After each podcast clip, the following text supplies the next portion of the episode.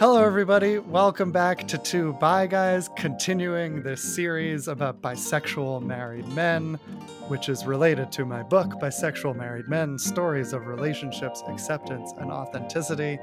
I'm very excited today to be joined by the first oral history chapter interviewee in my book. His name in the book is Gregory, I believe. Is that right? And but his real name is Charles. So welcome to Two Bi Guys, Charles. Nice to see you.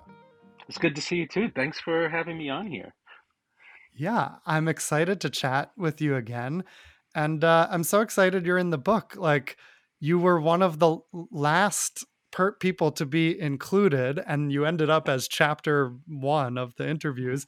Uh, uh, and we met at Bi Request. And as yeah. when I told you about this project, and I had like one or basically, uh, you know, one maybe one or two more interviews I needed, and you fit the bill, and we're happy to do it. And I'm so glad it worked out. Same. I was really um, so excited that you were doing the uh, that you were embarking on the project. You know, hearing about it, and you know, it it sort of really fed into the reason why I go to Bi Request, right? To have a a place to sort of talk about what it means to be um, a bi man and a bi man who's married, and and you know why and how that fits into my life. And so it was it was a really I was really glad that you were working on the project. Cool. I'm so excited to share it with everyone.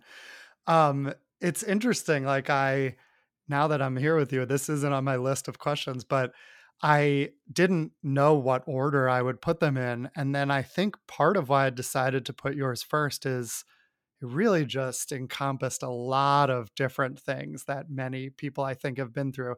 Not your unique situation. Right. Your your story is quite unique, especially your childhood and your family, and there's lots of interesting stuff in there. But the ways that different things connected back to your sexuality and the ways that you came out, I just thought were really um, a good intro to this experience and a good representation. I'm curious when you read it back, when I sent you the mm-hmm. chapter and you read it back, how did that feel reading it? Or what went through your mind? I thought you would. Uh, the first thing that went through my mind was like, wow, uh, Rob really made my uh, story sound really pretty good. So I was really grateful for that. Um, but it, it, it's really helpful to to to really see my story reflected back at me, you know, and it's a lot of things that you know um, I think about obviously all the time that I experience, have experienced, but you know to to sort of see myself reflected back at me through someone else's perspective, right? Mm-hmm. Taking the things that we talked about, but but really um, you using you know your experience and um, your talents as a writer to sort of bring that back. I, I actually was really humbled in a way, you know. Um, I hmm. I've been doing a lot of writing recently, and um, one of the things that I've been thinking, you know, just for myself, um, not planning to be a writer, but one of the things that I, I've I've been really thinking about is this concept of who wants to hear your story, right? Like your story, you know, is your story unique enough to be compelling, and and can people learn things from you from from you? And you know, I I get very self conscious about that. Like, you know, I haven't done anything monumental or or you know changed the world in any way and so to sort of see me there um, and to think about it in the context of the larger book was was very humbling and i was like oh this is really nice yeah yeah that is really interesting and like I, I i think about that a lot too of like what what stories in me are are vital to share and what's the audience for them and and yeah who's who's caring about this. And uh and i think these stories are so hidden and invisible that there is a real need to share them. Even when you know you talk about yourself maybe it sounds like not the most exciting story in the world or or not the i don't know uh, not, i'm not thinking of yours specifically but it's just right. like life stuff but actually there's so there's a lot of challenges and joys and and conflict and solutions and so many other people going through similar things that would benefit from just seeing that and hearing about it um, even if it seems kind of normal. Um, so yeah i'm i'm excited you shared it. Can you tell us like so there's going to be a lot more in the book. Everyone should read this chapter but give us the cliff notes of like how did you realize you were bi what was your your bisexual journey Well, I think I I really knew from a um, pretty young age, um, certainly in my teens, that I was attracted to men. But you know, I was in my younger age, I was a serial monogamist. I dated, you know, women for years, and then you know, then I would we would break up, and then I would date another woman for years, and so it was just never.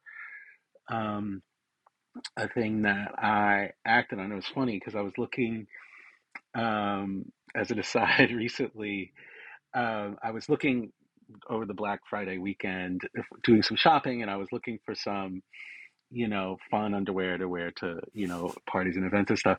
And then I was like, oh, and then in my mind popped Interna- International Male Catalog, right? And it was this, if you don't know what it is, in the 90s, it was this, you know, men's uh, underwear catalog, like an actual catalog that you got. Oh. and I remember uh like getting it and like that was one of those like sort of without actually having pornography right? Like you could yeah. see really hot guys in uh-huh. sexy underwear right? Like kind of thing.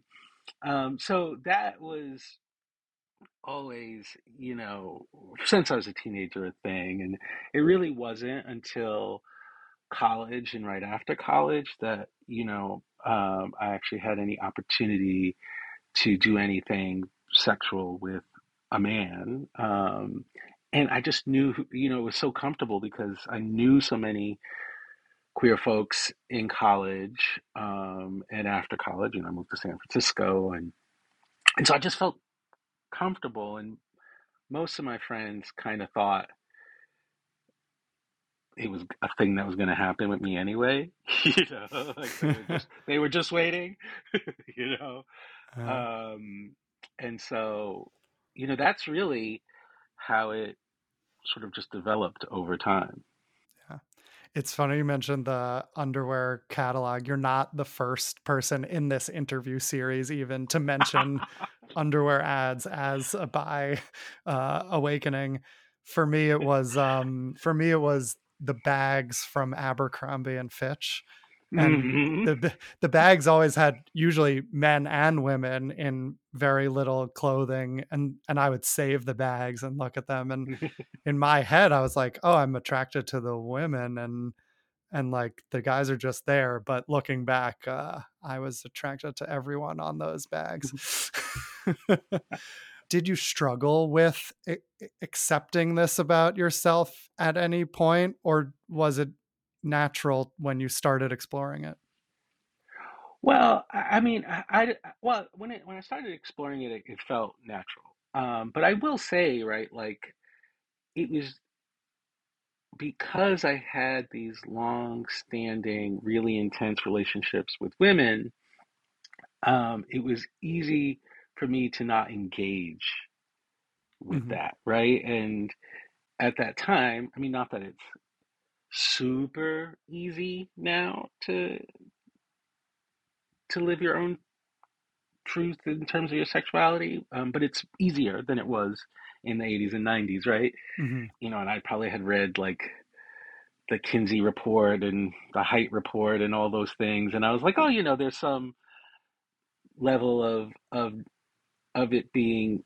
natural to find both sexes attractive, right? There's nothing inherently different, you know, or or um, special about that. And, you know, and I really do love these women and I'm so into them sexually and everything else that it was sort of just like an easy thing to not engage with.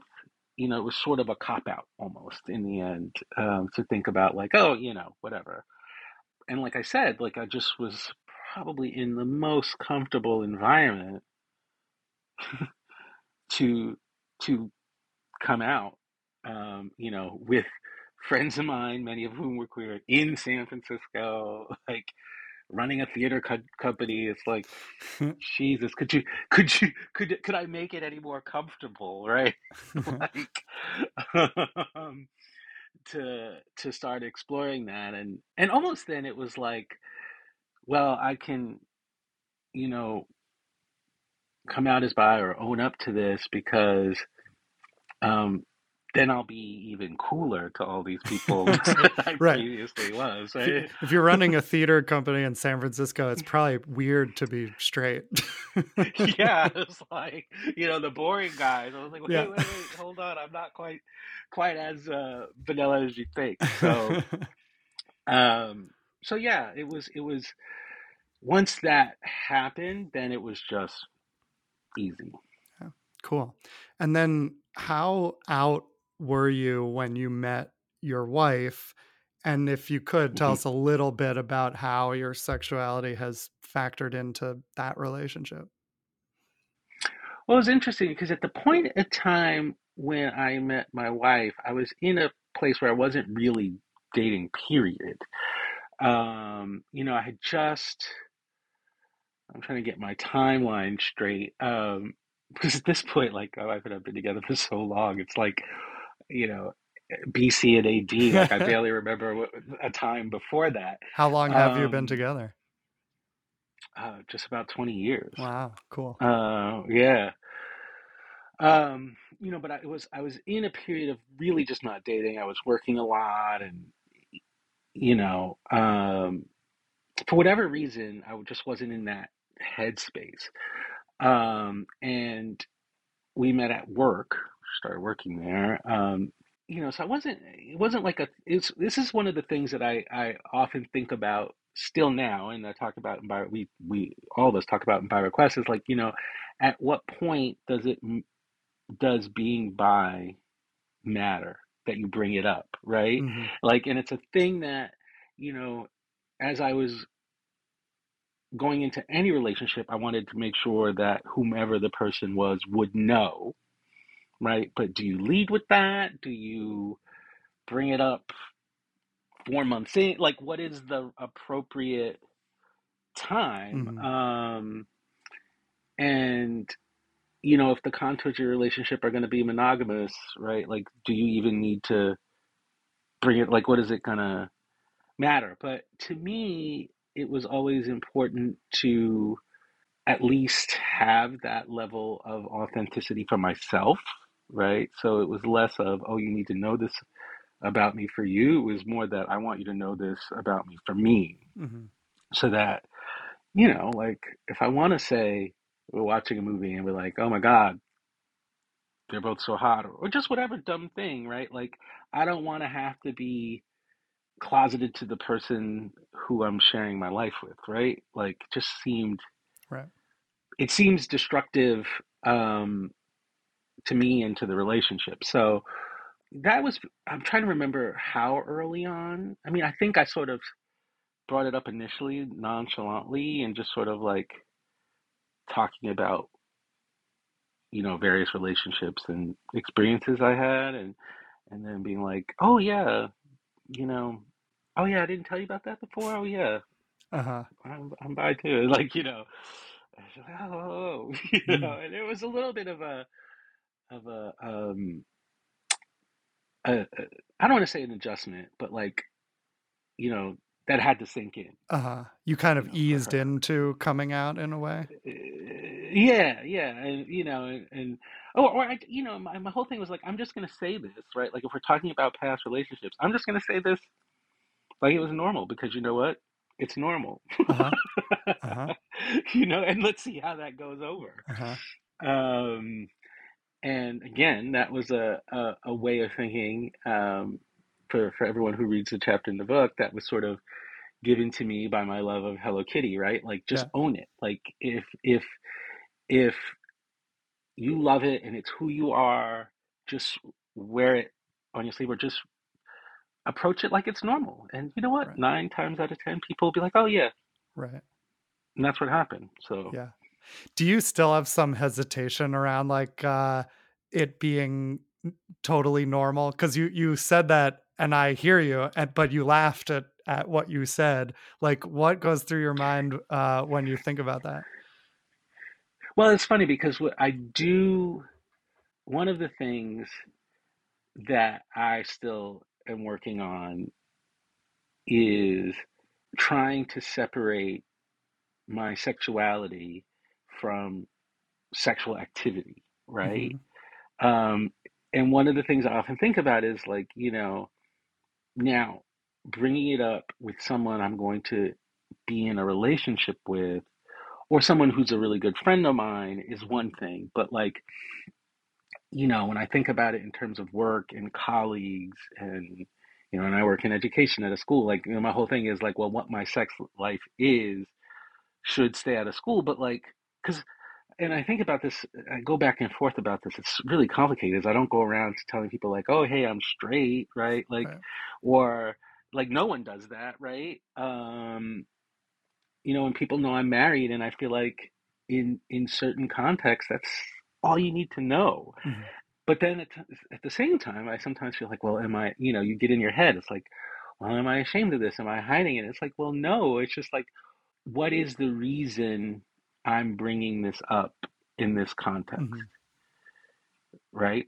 But at the same time, like I went to some Halloween parties, met some people, and you know, if it comes up in conversation, I have no problem saying hmm it, right? Like, oh yeah, like you know, I'm bi because you know it makes sense in that context. So it still seems complicated because because the only way to, to not the only way i don't want to say that that's that's incorrect but one of the predominant ways that it would that being bi would manifest itself for me right now is if you know um, i'm speaking about an attraction to about a man or um, having some sort of sexual interaction with a man and i just don't feel like that's everyone doesn't need to know about all of those things about me all the time Yeah.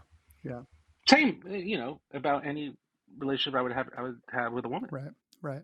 It makes a lot of sense, and it's like all the the issues you're talking about. It's like you can see both sides of the coin, and neither one is a hundred percent correct. And you're you're finding like where is the balance of Yeah, this is important to me, and uh, and like you want to be visible when appropriate, but also not necessarily be talking about sexuality to everyone you meet. yeah, That is kind of the struggle for bi people because we it can be erased and invisible when you're married to a woman. So it's like when do when is it important to share? When do you not want to be invisible?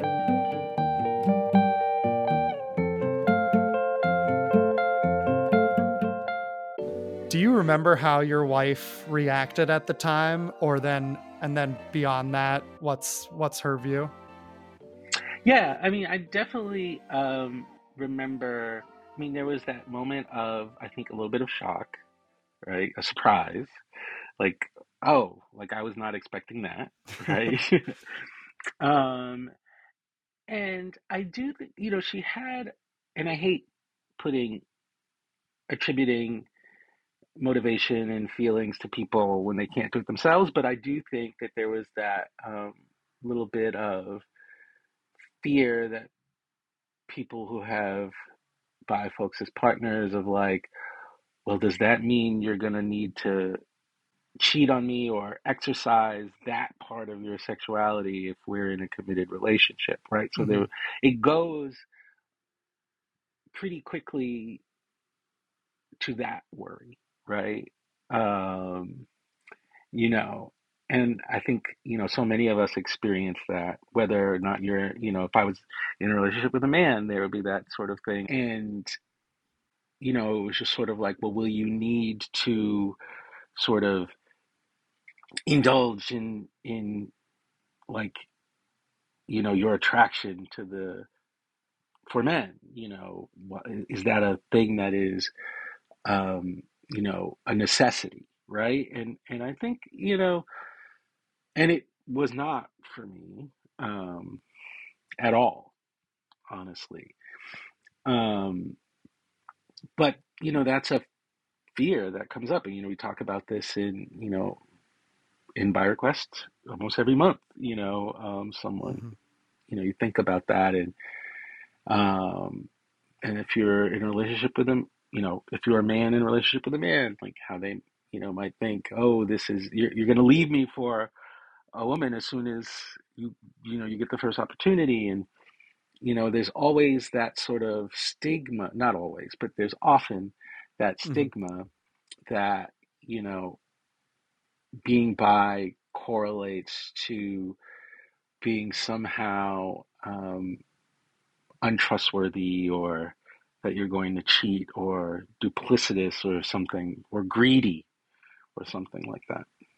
Hmm hmm So how how did you guys work through that? Was was it a long struggle? no it wasn't a struggle at all you know Mm, and and I mean, initially it was not a struggle at all. I mean, like I said, I, I at that point was a real serial monogamous. You know, like to me, like,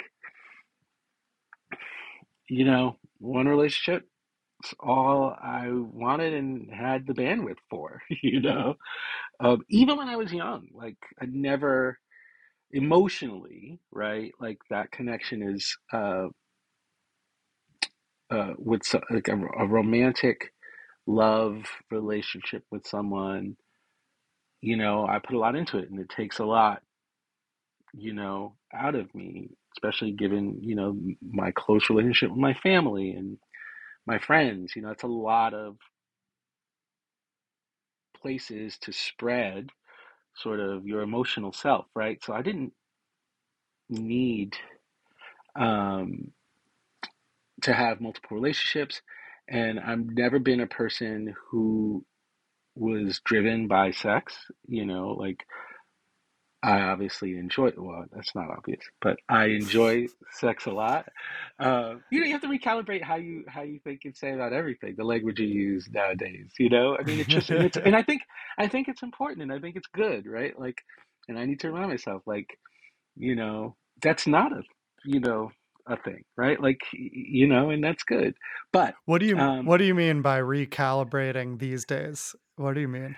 well, like I I I feel like, you know, we just our language and our perspectives have evolved to encapsulate so many more, to really give descriptors to, voice to so many different ways of being, so many um, ways of living, um, so many different ways of loving um, that, you know, 20, 30 years ago existed, right? But we just didn't engage with them um, or think about them or discuss them in the way that we do now, right? And like, you know, I, you know, even though for myself, right, like I, um, you know, like I said, I enjoy sex, but I, I don't, like, I don't need to have. I can go long periods of time without having sex and be totally fine, right? I can't go hmm forever, right? um, but like, you know, if it's two months, three months. I. does not bother me, right? hmm Does not bother me. And that's a whole other conversation between me and my therapist, right? But like, but there's, but you know that that is what it is, right? Um, and so you know, those were things that uh, you know initially at the at the outset of our relationship just were like, nope, it's just me and you, and that's all it needs to be, and I'm fine with that. Um, and that's how it was. uh-huh. So you say that in the past tense. Has has that Yes. evolved? Do you want to talk about how that's evolved? Yeah, I mean, you know, it involved it evolved, but not for anything that has to do with me being bi per se, right? Like that's just changing dynamics in our relationship and where we are um, individually in terms of sex. And like I said, like I can go a period of time without it, but I can't go indefinitely without it. And we just you know, and again, like I hate, I am very conscious about, um, you know, putting my wife's experiences and perspectives through my hmm lens, right? I, I'm very, especially on a platform like this, so I won't, I won't go too much into it from from her end, but like, you know, um, and that was really challenging, right? To just be in in sort of radically different places where we are, but still be in an incredibly committed, loving relationship where like I don't, I think neither of us really imagine wanting to be with another person for the rest of our lives, right? Like hmm in this way. So, you know, and part of what's really great about the 21st century is that like we talk, you know, you become more cognizant of, oh, there are other ways that you can do this. And there's no right way or wrong way. It's the it's the way that works for for you. Right. Um, and so we were able to move to an open relationship, but not, I always say it's not polyamory because, like I said, I still am in a place where I don't need other long-term romantic partner. Like I, Right. I don't know how people do it. Right. Right. Like I'm tired. I'm tired hearing it. You know, Yeah. like Yeah. you know. Well, I think it's uh th- I mean there's this huge sort of I, I guess I'll call it a myth or but there's this huge sort of perception um, under heteronormativity that rom- romantic attraction and sexual attraction have to be tied together always and that they're one and the same and that when you're monogamously married you only love one person and you only have sex with one person and they're this it's the same thing. And what you're saying sort of is a reminder that that these things are interrelated but they don't necessarily operate in identical ways and that it's very possible and in fact very common for people to be monogamous in terms of emotional and romantic connection but not sexually monogamous does that resonate with with your Oh, experience absolutely. And it's and one of the things I have to be really um, which is a challenge, to, you know, um, really cognizant of, of is being very upfront about that, right? About being, you know, and that doesn't mean I can't have a a, a close relationship with people I might sleep with, right? Like you could be friends or you could, you know, whatever.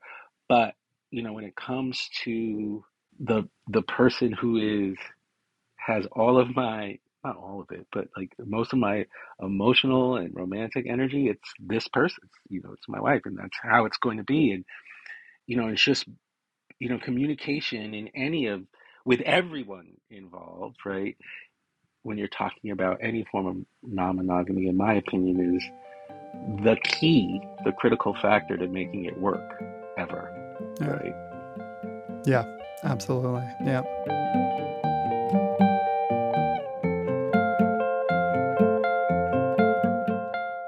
what did you learn if anything, about yourself by participating in this project? Well, one is I think I did learn to be to get over a little bit of the fear of, you know, even though unlike some other folks that you have in the book who are, you know, more visible than I will be, um, you know, I'm sort of like, oh, you know, like I, I don't have to worry too much about like, oh, what if someone from work hears this, or you know, like, oh, you know, it's just not that scary. Hmm You know, it's just not that scary. Yeah, Um, and I think that was uh, really a good thing. cool, cool. I love that. That's that's your answer to that question because, like, I've had Mhm. the exact same experience uh, when when asked to put myself out there. It's scary, and and I've done it, and every time I've done it, it's it's rewarding and you know, not that there's nothing to think about and no that the fears were unwarranted. There there are things to think about, but um, most of the fears have have not come true, and the benefits have been greater. And I think that's the important piece, right? It's like, um, yeah, any, eh, you know, all decisions we make um, have benefits and consequences, right? And some of them are very minimal in terms of consequences or, or almost nil, right? But, um, you know, there's a, there's a, for me, there's a sense that like, oh, you know, like being part of a, of a project like this, in a book like this, um, is a way, right? That, you know, even though um, being bi isn't the the center of my day-to-day life, that I can, you know, put myself out there and, and maybe, like you said, something about um, my story could resonate resonate with someone else, or they could find um, some comfort in knowing, oh yeah, I'm not alone in this particular thing. Mhm. Um, and it also just gives me an opportunity to to practice being authentically me, which is always great. Yeah, beautiful. Love it. Um, what's something that you wish you had realized or understood sooner about bisexuality or relationships?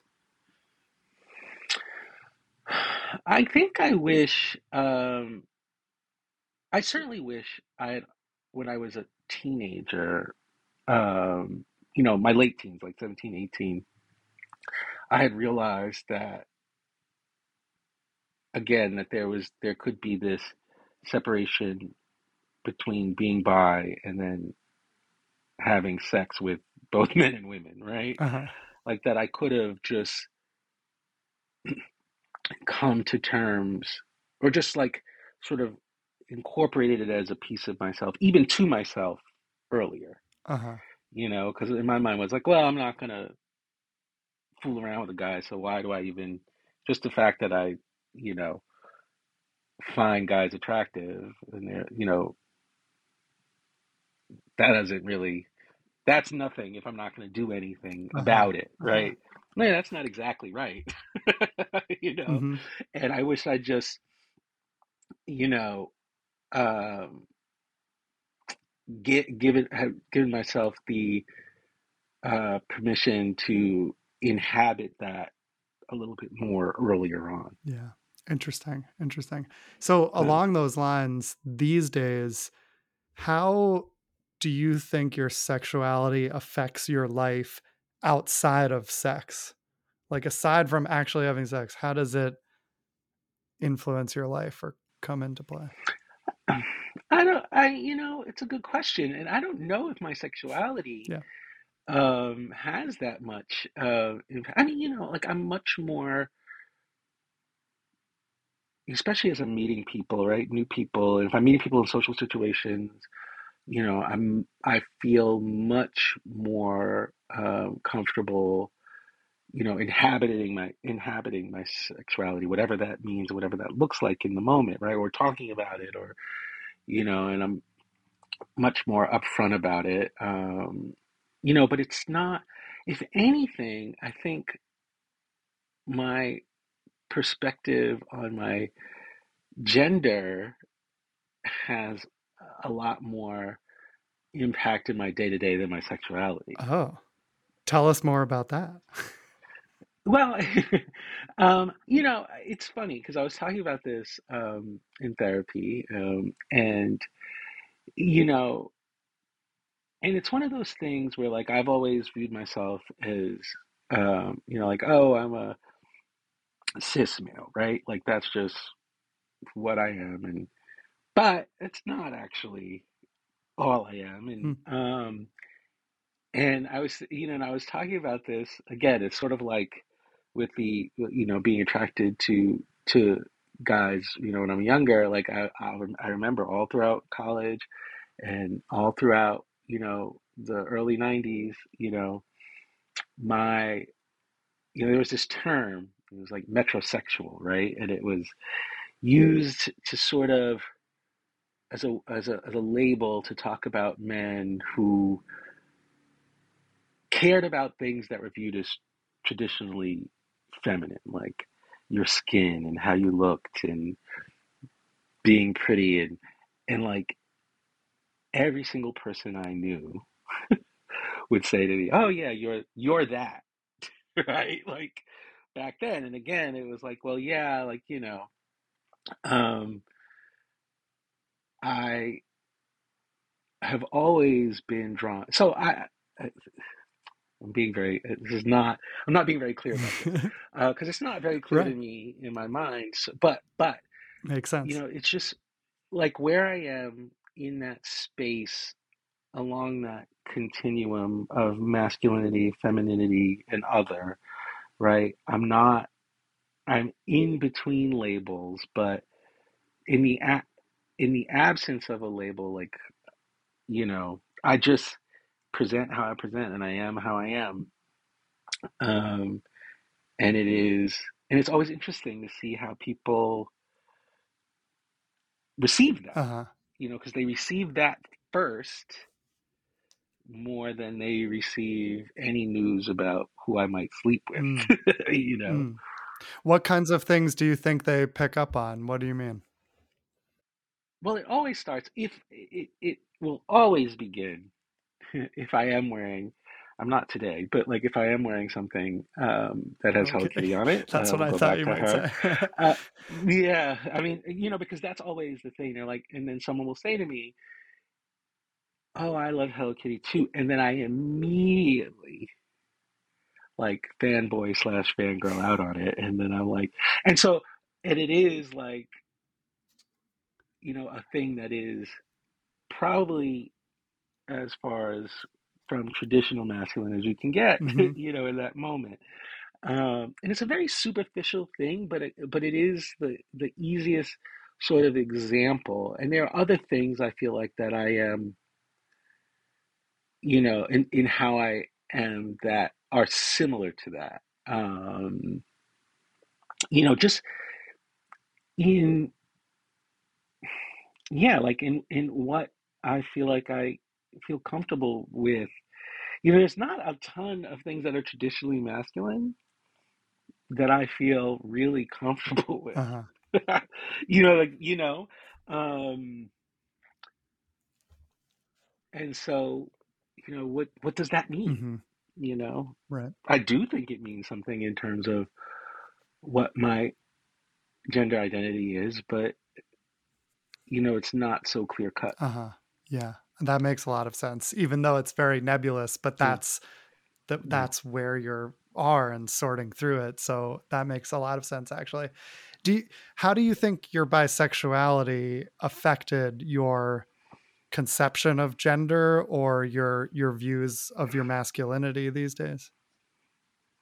I think it really helped me, you know, like so many things for me. Like I'm multiracial, um, you know, um, so there's a spectrum there, you know, bisexual, so there's a spectrum there. hmm Like, you know, I was grew up poor and now I'm not, so there's a spectrum of experience there.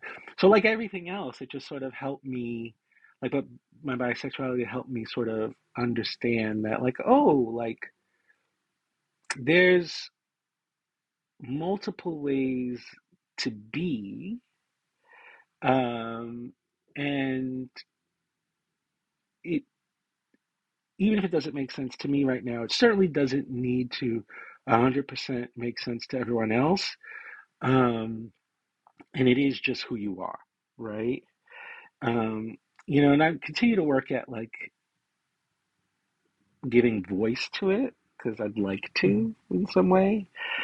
And I know some amazing people who have just like gotten it down for themselves. Like they can sort of put words to how they feel and how they, you know, and I'm like, oh, that's so great. Like, you know, I want to get to that place. Um, you know, but it really, you know, being bi really just sort of helps you fit into that, uh, get into that space where it's like, yeah, I don't have to be fit into this one thing or another thing. Yeah. I love it. Yeah, and just embrace whatever is there and your authentic self.